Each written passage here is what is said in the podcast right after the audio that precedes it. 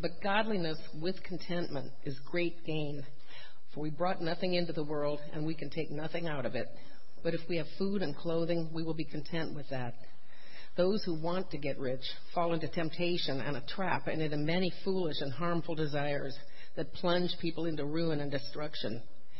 For the love of money is a root of all kinds of evil. Some people, eager for money, have wandered from the faith and pierced themselves with many griefs. But you, man of God, flee from all this and pursue righteousness, godliness, faith, love, endurance, and gentleness. Fight the good fight of the faith.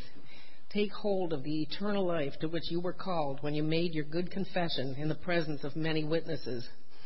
In the sight of God, who gives life to everything, and of Jesus Christ, who, while testifying before Pontius Pilate, made the good confession I charge you to keep this command without spot or blame until the appearing of our Lord Jesus Christ, which God will bring about in his own time. God, the blessed and only ruler, the King of kings and Lord of lords, who alone is immortal and who lives in unapproachable light, whom no one has seen or can see. To him be honor and might forever. Amen. Command those who are rich in this present world not to be arrogant, nor to put their hope in wealth, which is so uncertain, but to put their hope in God, who richly provides us with everything for our enjoyment. Command them to do good, to be rich in good deeds, and to be generous and willing to share.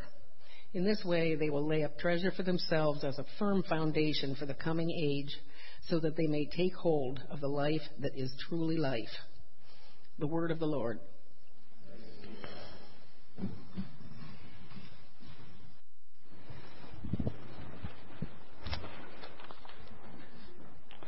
Will you join me in prayer?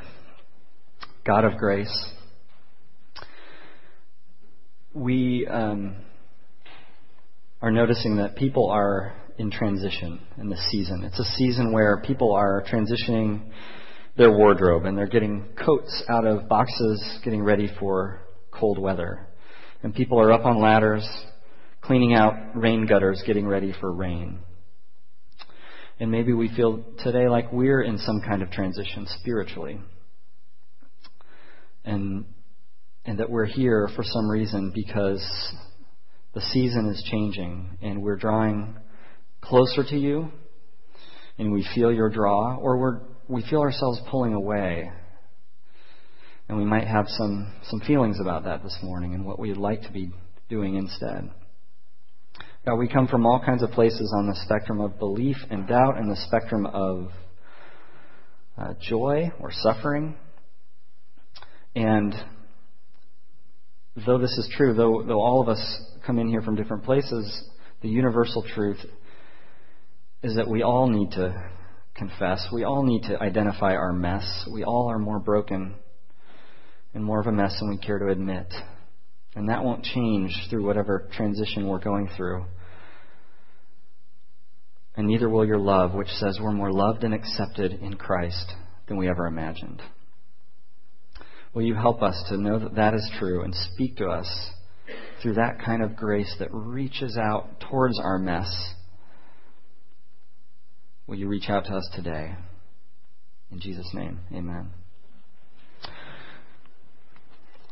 Well, you've heard about the bill in Congress, right? The, the Chinese currency bill. I mean, you've all been following this, I'm sure. So this bill is, I think it's on its way to the House, passed in the Senate. And um, a lot of you are going, what on earth are we talking about today? Um, well, so this bill addresses the undervaluing of Chinese currency, that China undervalues their currency. And I quite frankly have no idea how to understand that and understand why it's a problem. Um, I just I have no tools in the you know the Marc machine up here to to deal with what that means and how to understand it and why it matters. Um, and I'm I, I'm not helped by when I, I look at uh, even doing a little bit of research and I find these competing. Uh, of course, it's politics, so there's competing viewpoints, but competing experts telling me two different things. even if I begin to understand what, you know, how a country can undervalue their currency, I don't understand how that's possible. And, and why that has implications on our economy. I just don't understand it. But then I go and I start to feel like I'm understanding it, and then I read this expert, Fred Bergsten, uh, director of the Washington-based Peterson Institute for International Economics. He estimates that a 20% rise in the Chinese currency would reduce the U.S. trade deficit by somewhere between 50 and 100 billion dollars at a gain of about 6,000 jobs for every $1 billion of improvement in trade balance. That means that a $100 billion uh, difference would work out to 600,000 new jobs in the U.S he, that's what he says at least. And then there's um, uh, Derek Scissors, PhD, with the Heritage Foundation. He says, There is no genuine evidence to support this claim. As shown below, over the past 20 years, U.S. unemployment has been low when the Chinese currency is weak and high when it's strong. It has been so, it has been so because American, not Chinese policies determine unemployment levels. The, the yuan, I don't know if that's the right way you say it, the Chinese currency, the yuan is incidental. Congressional action to punish China for its exchange rate policy, such as that that's now being considered, will do nothing to create jobs in the U.S. Totally opposite viewpoint. And I don't, quite frankly, know at all where I stand, or I'm not here to bring up that bill. Um, but just because, you know, see, there's only there's there's there's economics people who might follow, see the headline on that article and go, I want to read about that. And then there's the rest of us, and there's one other category of person that looks at that headline, and that's preachers who scan the news for illustrations for their sermons. Um, and so, you know, this idea of the undervalued currency applies very directly to what we're talking about today. And that is that there is something that the Christian faith offers to you that is like an undervalued currency. We all undervalue it, and we have other things. You could say that they're counterfeit currencies that are overvalued. You look at this passage, it's talking about money, and, and you notice right away that it doesn't assume that having money is bad. The, the Bible doesn't do that with created things. It doesn't say, well, let's look at all of creation and find the evil things and put them over here and the good things and put them over here. Um, all was created good, and God's work in the world is about renewing all good uh, all good creation um, to be used in the good direction again. So money is more of a neutral thing, and it's assumed that there are rich people. Paul is writing to the pastor Timothy, and he's talking about all these very practical issues, and all of a sudden he gets to this one, he gets to money, and he's assuming there's there's rich Christians. That's the assumption. There's Christians with money. So it isn't just this isn't just a message about money being bad. It's a, it, you can see specifically it's about the love of money and the desire for money. We see this in some of these the first few verses we read. So it's the love of money and the desire for wealth that cuts across uh, all categories. Um, so that there's all kinds of people who, as, as you look at this passage, there's all kinds of us who this applies to. Maybe you're the person who you just really do not have much. You're in a season where you just have very little. Um, and yet, you know exactly if you had more money, you know exactly where it would go. You know how you would spend it. You know what things you really, maybe you're embarrassed even that you're unable to maintain or to have or to wear um, or to talk about because you don't have money. There's desire for money. Or there's maybe you're doing okay. Maybe you're doing just fine financially, um, but you have this this funny little uh, two part thing going on. On the one hand, when it comes to giving away money, which you can look at not only the Bible, but studies that show that happiness comes along with those who are generous and give their money away. Yet when it comes to you and that checkbook or that card, um, or that or that money or that wallet, it seems like there's a force field pressing against any activity on that front about doing anything. There's just this pressure, you know, just moving against it, just pushing against it. And yet over here, there's there's places in your life, there's places you could go. There's there's uh, stores like clothing department stores and or maybe sporting goods stores or maybe electronic stores where it's as if you're praying for there to be a force field working against the, the, the plastic flying out of your pocket practically to, to get these things that you and so there's this other dynamic over here. Um, the desire for money or the desire to use money to get the things that really make that you're chasing after to make you happy. There's someone who you might be doing better than you've ever done before in your life. You make more money than your parents ever made. And yet, there's, there's another dynamic at work. What do you know? But it's becoming more and more acute, even now, what you don't yet have. And what do you know? But you're not, you're giving away less. You're just like all the statistics show. You're giving away less than you ever did before, percentage wise. The desire for money, the love of money. And, and then there's other people too. There's those, there's the exact tithers, perhaps. Maybe someone who grows up in the church or became a Christian and saw this principle. It's the closest thing to a rule on how much to give that the Bible has. You know, 10%. So there's, there's this regimented giving of, of 10% of what is, of income. And that, you know, and that goes along with being in an okay place financially and being pretty frugal and stewardly of money, but eh, there's this, there's this ability to save. there's this ability to save money and to kind of sock it away that actually, although it feels stewardly, starts to become where your hope lies and what you're depending on. And it, in the end, it turns out you could go two years without a job because you're so good at saving, and that has become your stability factor. That is where you say, okay, I'm okay if I can keep that going, if I have that there. Or someone who, it's terrifying, they've never, the idea of tithing is is alien and from some other planet, but there is the beginning of a spark of wanting to give and understanding how good God is, and maybe there's going to be a phase where 2% of, of income is starting to be given away for the first time ever in life. And it's so terribly hard and difficult and counterintuitive. From all these places, we're all affected by the desire for wealth, the desire for money. Um, and the gospel of Jesus Christ says that um, there is something offered to you that um, is a like a new uh, currency in your life, and it's an undervalued one. And what you're settling for right now, in some way, is a counterfeit currency. Not only have you overvalued it, it's just it, it's really worthless compared to what you can have, the currency you can have.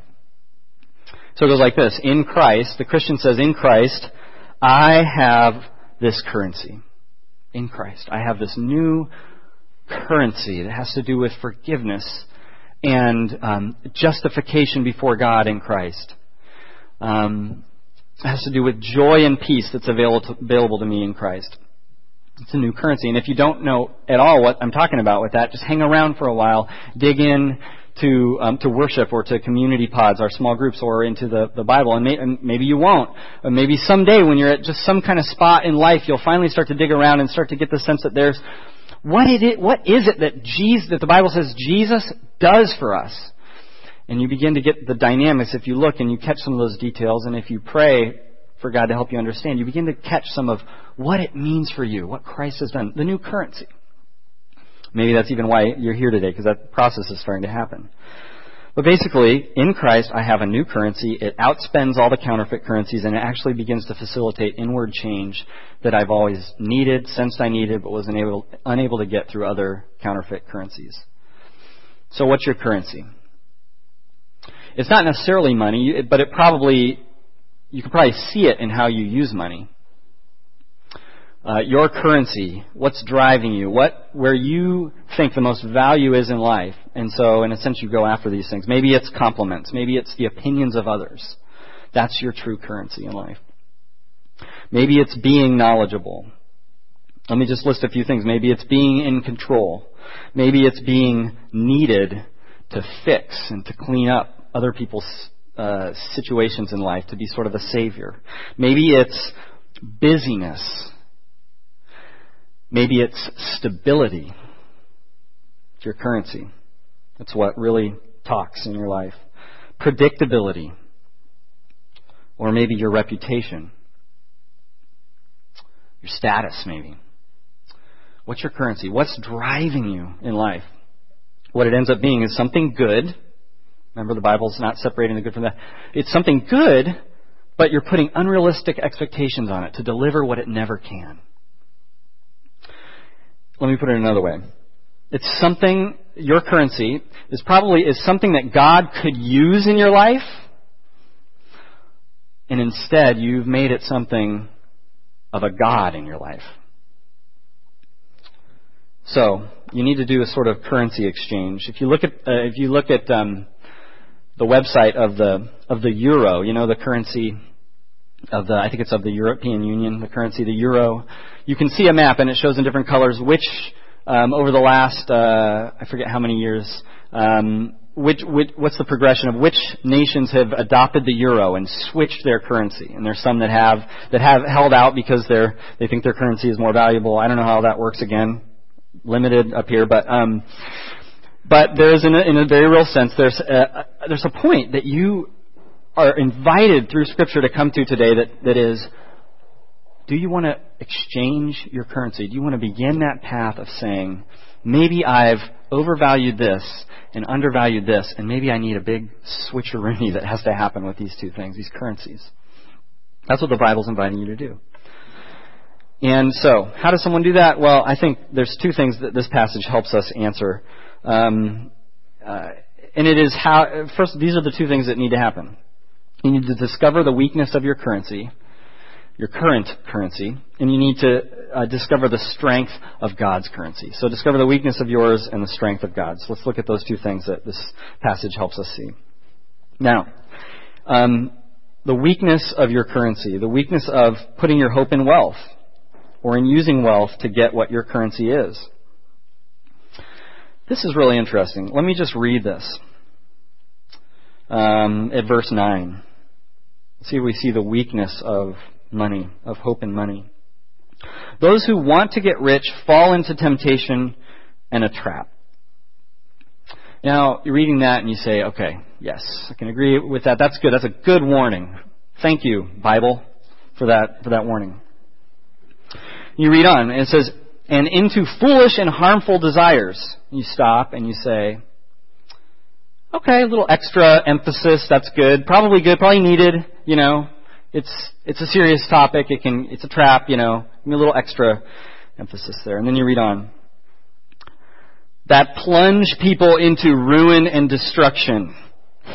And you're going, okay, Bible, a little, uh, dramatic here, aren't we? Aren't we being a little dramatic?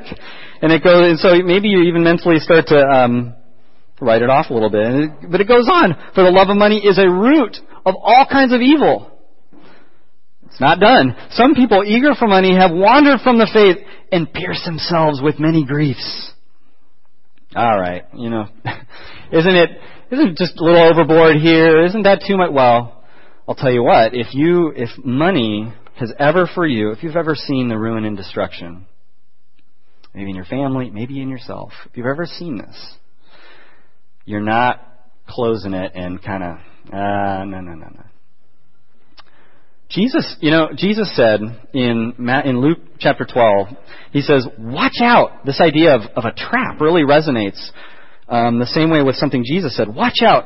Be on your guard against all kinds of greed. Um, it's like a trap. Watch out. Be on your guard. Jesus doesn't say that about adultery, for example. Watch out for all kinds of adultery. Why does he say it with money? Because with adultery, with a sin like adultery, you're the first one to know that you're committing it. Right? No, nobody wakes up, or nobody's committing adultery and suddenly stops and says, You're not my spouse? oh, didn't realize what was happening there. Um, and and there's this other there's this dynamic of um, people will come to a, a pastor, even a a young kind of inexperienced pastor like myself, and they'll confess, they'll, they'll admit adultery.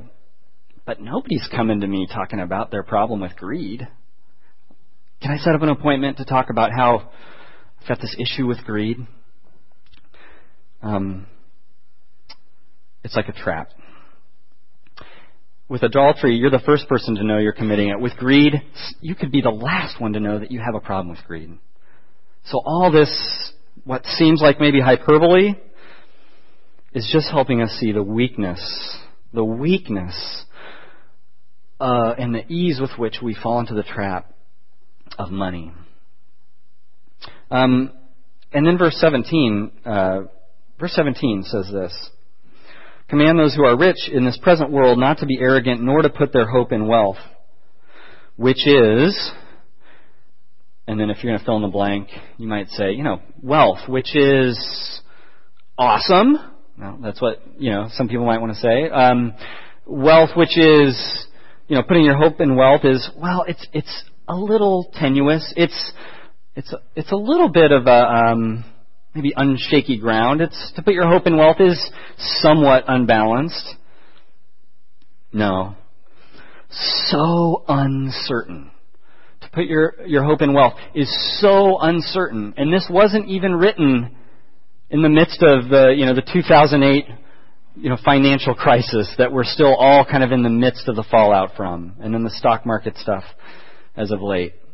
So, and I mean, look, we, we, in a lot of times, in most of my life, the people I lived around and talked to would not have agreed much with that. But now, so many of us say, yeah, we know, uh huh, wealth and, and jobs and all that, you know, it's so uncertain. But just watch until, watch for a while because then this, the job market will recover and the stock market will become more dependable. And suddenly, we pick up right where we left off. And we look at a word like, you know, wealth being hope and wealth being so uncertain, and we go kind of go, I don't know if I really believe that. Is it really that uncertain? And verse 19 brings out perhaps the biggest point, the biggest overarching umbrella point about the weakness of putting hope in wealth. Um, and is basically saying if you are being drawn to desire money, if you are being drawn to put your hope in wealth and financial security, then you are being drawn towards what is not truly life. It's counterfeit. It's sort of an implicit point. You look at the end of verse 19 and it says, so that they may, those who, who put their hope in God as a firm foundation, so that they may take hold of the life that is truly life. And the implication is, to not do so is the life that is not truly life. And quite frankly, that again is very convicting because I think we really think our impulse is that, that more money, more wealth, really will give us the enjoyment in life that we need, really will answer some of the biggest problems that we have in life. You know, if I just had, if I just had ten thousand more dollars, oh, you know what? I'd finally have this sort of enjoyment, this joy. You know, this, these problems I'm dealing with would go away.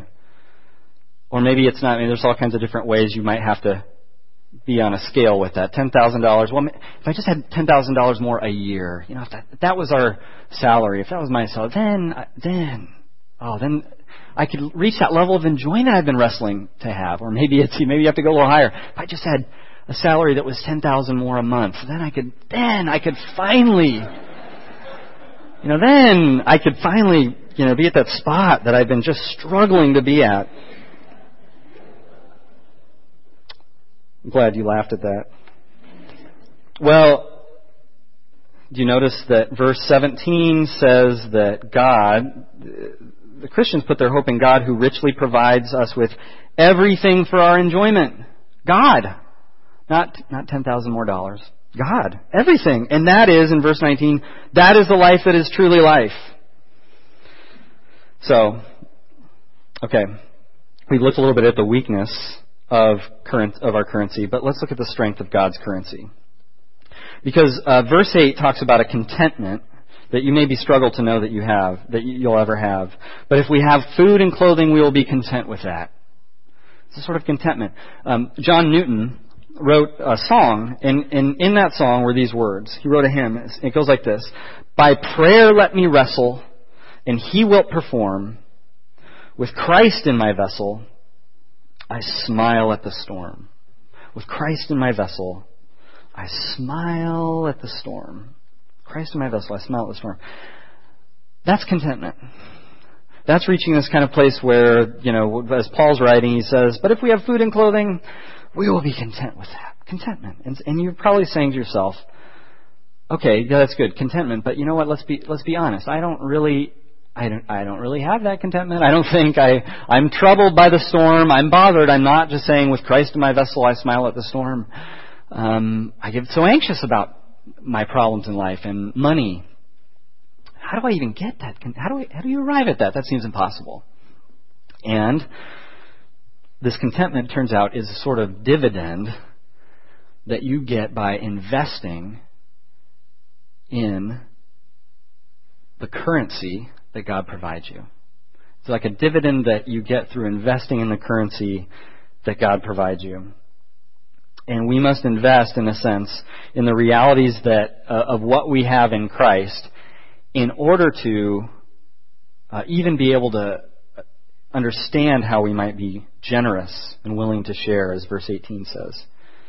There's a sense in which so much of um, living in a way that you might desire to live, like that contentment, so much of it comes from needing so badly to have the the gospel, what we call the gospel, and all the good things that you're given through Jesus, driven down deep into your life. Just seeping down into the cracks of your life further and deeper. And so some of you sit here this morning and, and the idea of a Christian view of money is like an alien thing from another planet. And so that, you know, there's just an attempt maybe today by these words to, to create a chink in the armor, a little crack that some of this might start to get in. And others of you, maybe you've grabbed hold of the Christian faith in a newer way, and, and yet this is still, each step of doing something like this and understanding the Bible's view of money is a, is a huge, big, difficult step. And others of you may be, may have grabbed hold of this for years and years, the idea of tithing, the idea of giving money away, um, in large proportions, generosity. And yet, each time you write a check or each time you want to give money generously, there's this, this battle at work that's basically saying, there's a voice saying, this is crazy. You are crazy. Are you doing something ridiculous? And you need, uh, you need the gospel driven down deep into your soul, deep into the worries and stresses of your life. And let's just get at that through verse 7. For we brought nothing into the world, Paul says, and we can take nothing out of it. And that's echoing something vivid that Job said in chapter 1 of, of that book, where he says, Naked I come into the world, and naked I leave. Um, nakedness in the Bible is not just nudity, vulnerability.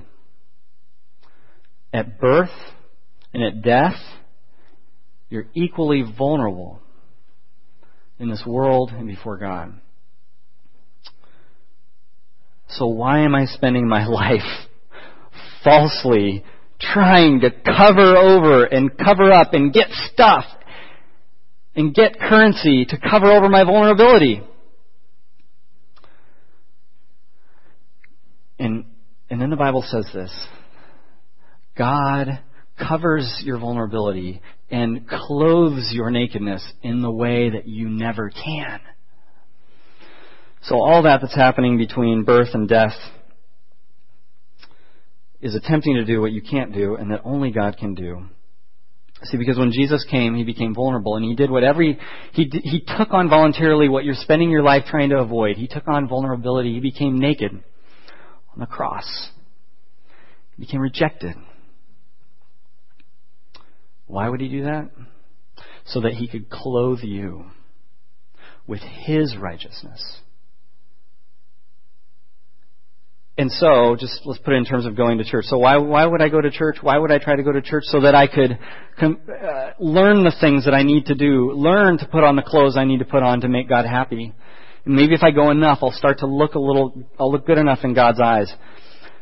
No if you put it in terms of going to church, go to church maybe so that little by little, each time I go to church or I go to community pod or I look at, read my Bible a little bit more, each time I might a little bit more believe that I'm already clothed with the righteousness of God, with the adoption to be God's child just as Jesus was already, and now that's all mine. All my vulnerability covered. I'm an heir to the throne the Bible says. Princes and princesses in the courtroom of God's house, God's palace. So, that's how a Christian can then say, maybe just little by little, but begin to say and believe, with Christ in my vessel, I smile at the storm. Wake up to the trap. be a little bit disturbed by the weakness of your currency. See the strength of God's currency and let Him drive the truth of the gospel deeper and deeper into your heart. And you'll become a more generous person. And you'll trust in money way less. Let us pray.